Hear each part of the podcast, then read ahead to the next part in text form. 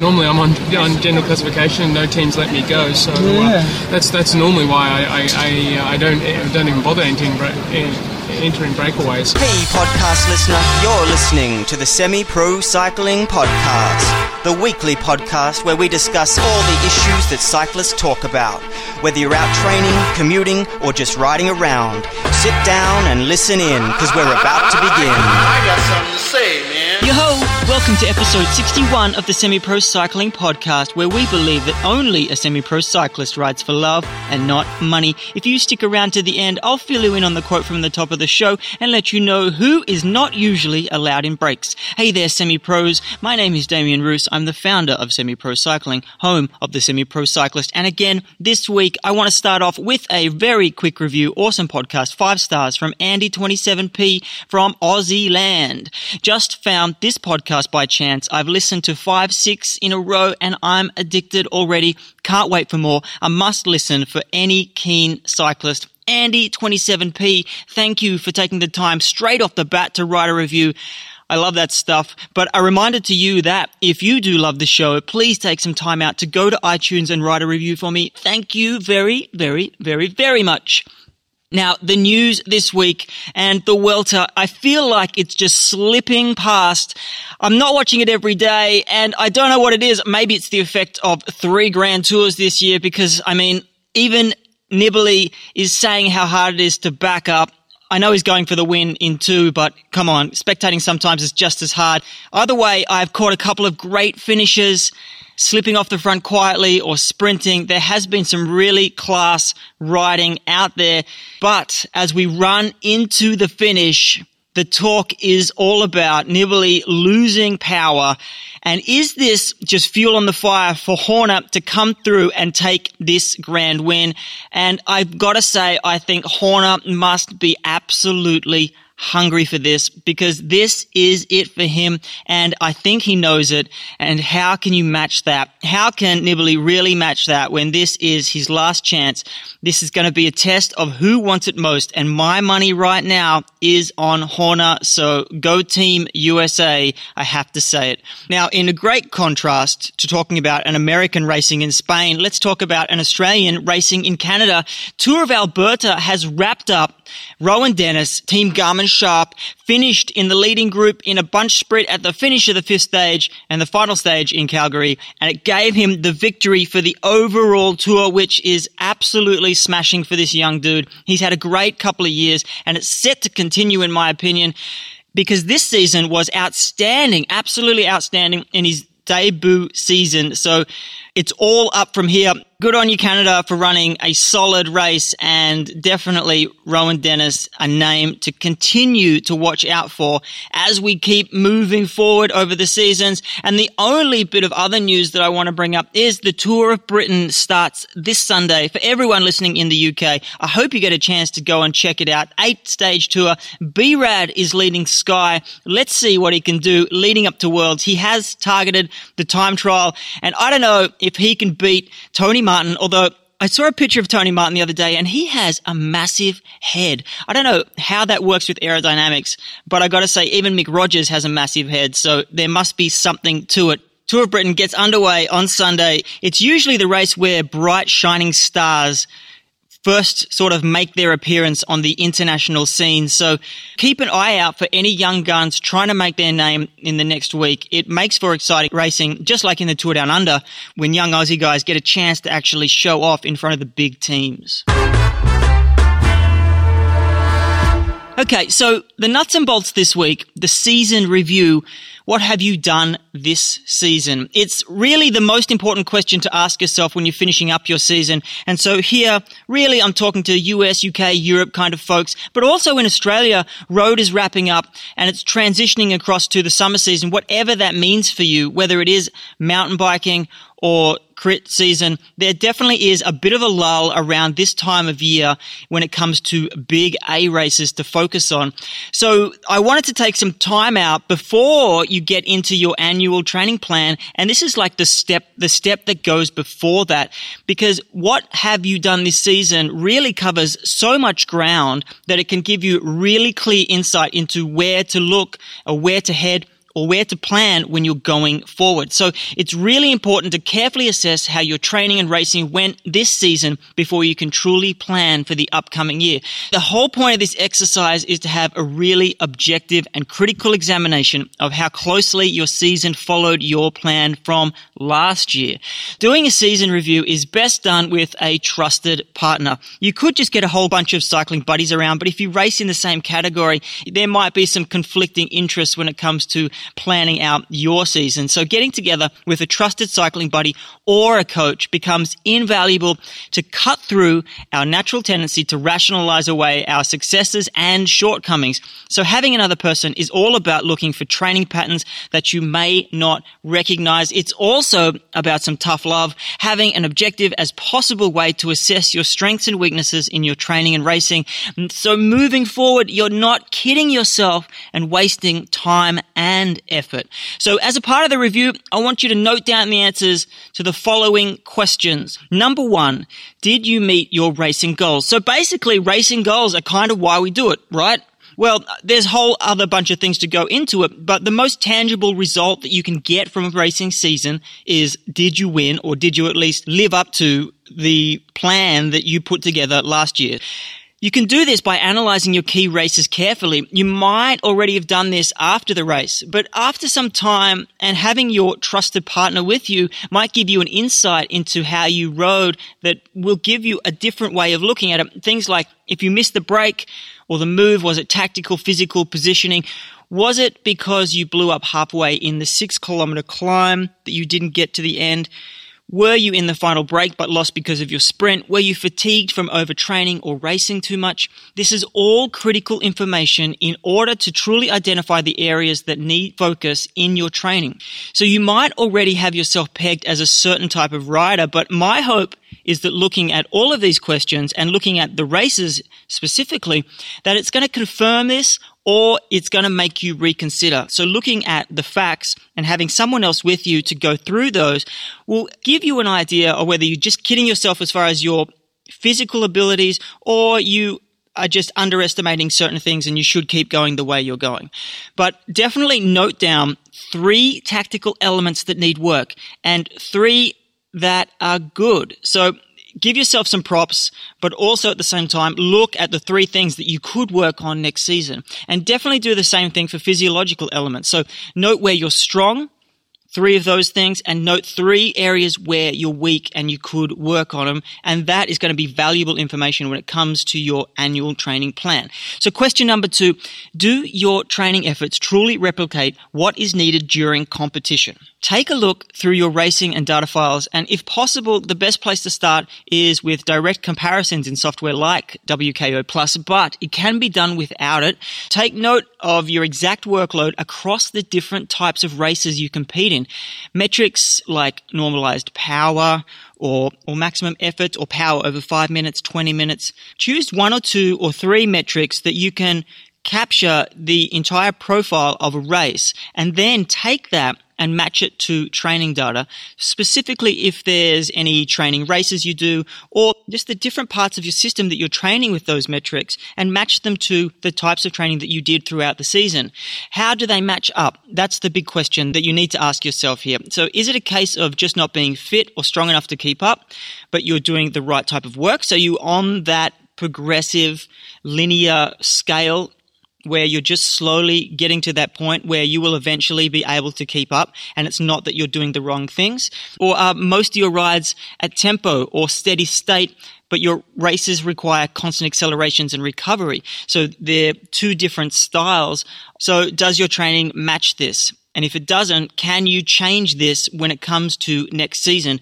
Now is the time to work out the 80-20. It should become quite clear how your body responded to the racing you did. So having a look at how you actually responded and how much you could handle the racing that you're doing, you're looking at the 20% of your training that makes up 80% of the results that you would get in racing. So what else worked this year? Again, this is where another person comes into their own here. If you didn't meet your goals, there might have been areas of your training that were still a success. So an easy way to give yourself a visual cue is to mark down great days when you have them during the season. And then you can look back and you can really dig into what made it a great day because there are so many factors that can go into it. It could be any number of things that what it's all really about is knowing how your body responds to training and how you can plan training peaks. And then you can nail your A races. You're basically looking to understand exactly what went right so that you can replicate it. If your tapering worked, you want to know exactly what you did and I've sort of spoken about this in regards to peaking before, where it can come down to just working backwards from successful races, but also at the same time, it's understanding how your body reacts to training and then you have to adjust it because not every peak going towards a race or a tapering effort going towards a race is going to be the same because all the variables that can change. But other things like if you found it too easy to sprint for KOMs, for example, you need to understand the strength behind this and then you can work backwards and see how you actually got it. And then so you can replicate that again during the next season. So if you go back and match these tactical and physiological strengths from the first question, do they match up? That's a pretty interesting question. And again, it's either confirming that you're in the right spot where you put yourself or you're not and you need to reassess and change.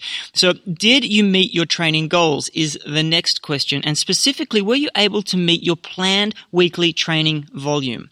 How close were you to your set target? Do you need to be more realistic about the time that you have next season? Did you not factor in planning? or having a flat tire before going out to ride, like my two flats this week, or just other things got in the way. This one is fairly obvious, but it has to be put in there because there are so many variables that contribute to it.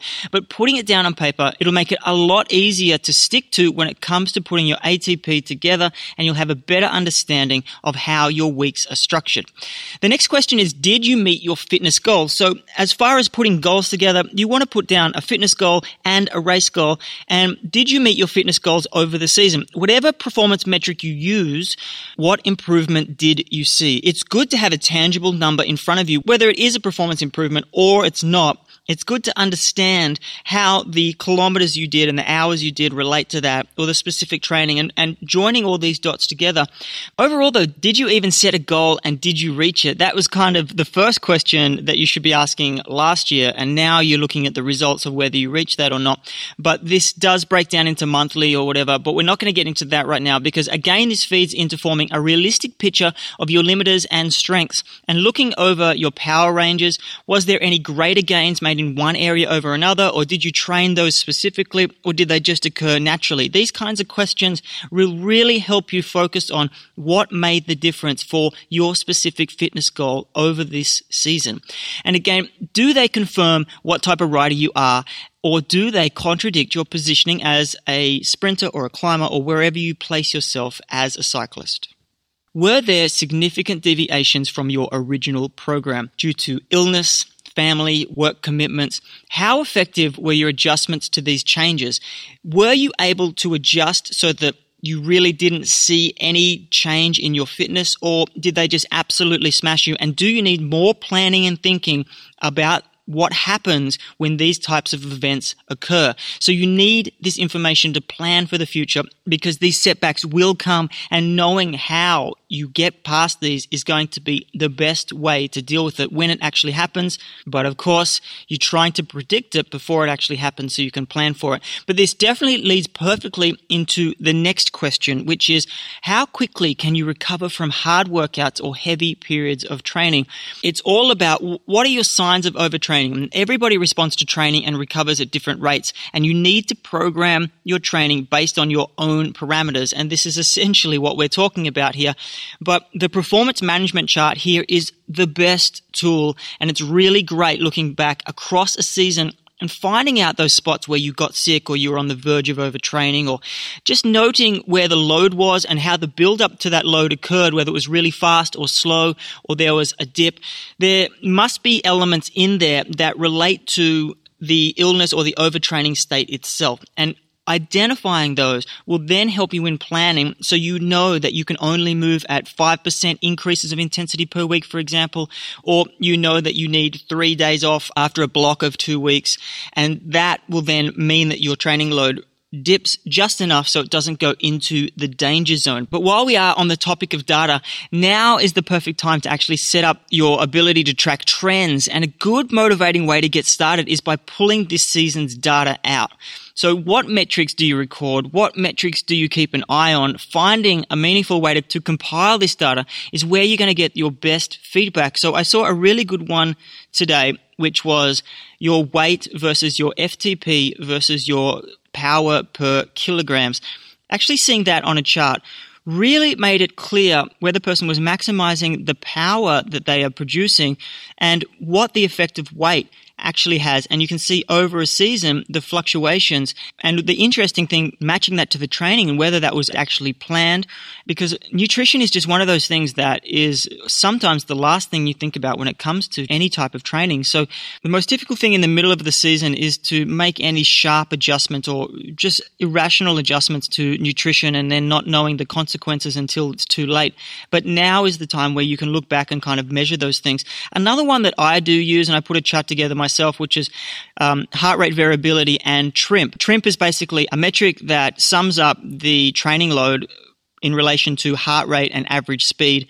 And heart rate variability, of course, is the timing between heartbeats. And it's said that the higher it is, the more recovered you are. So just watching those numbers and seeing how my fitness is affected by that has actually given me an idea of how much I can trust the heart rate variable metric and also how much I can trust the TRIMP metric. And I can kind of figure out where I would get into trouble if I'm too high in TRIMP and I'm too low in heart rate variability.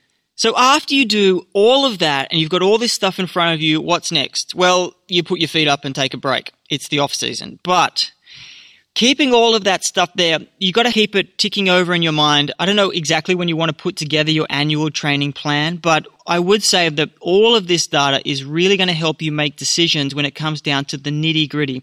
So definitely starting at that wider level and working down each one of these questions and the information that you get from this is going to point you in a certain direction and all the rest is kind of just up to the logistics of fitting it all into your life. But as far as the off season is concerned, I do believe it is the most important time for mental rest.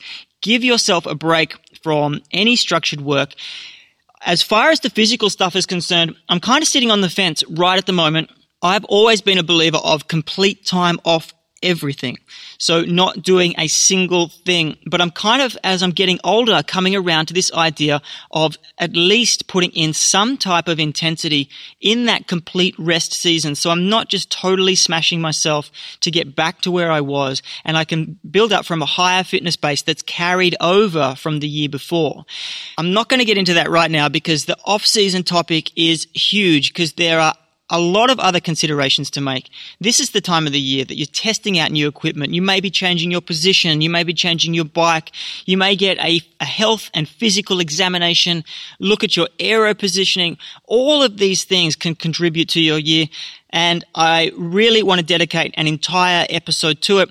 I do know absolutely one thing that I can tell you right now about the off season and what you do makes a huge difference to your whole season but let's get into that next week. So now the tech hacks and products section and I want to talk about a product this week, CycleOps, CycleOps, Cyclops Power Cal.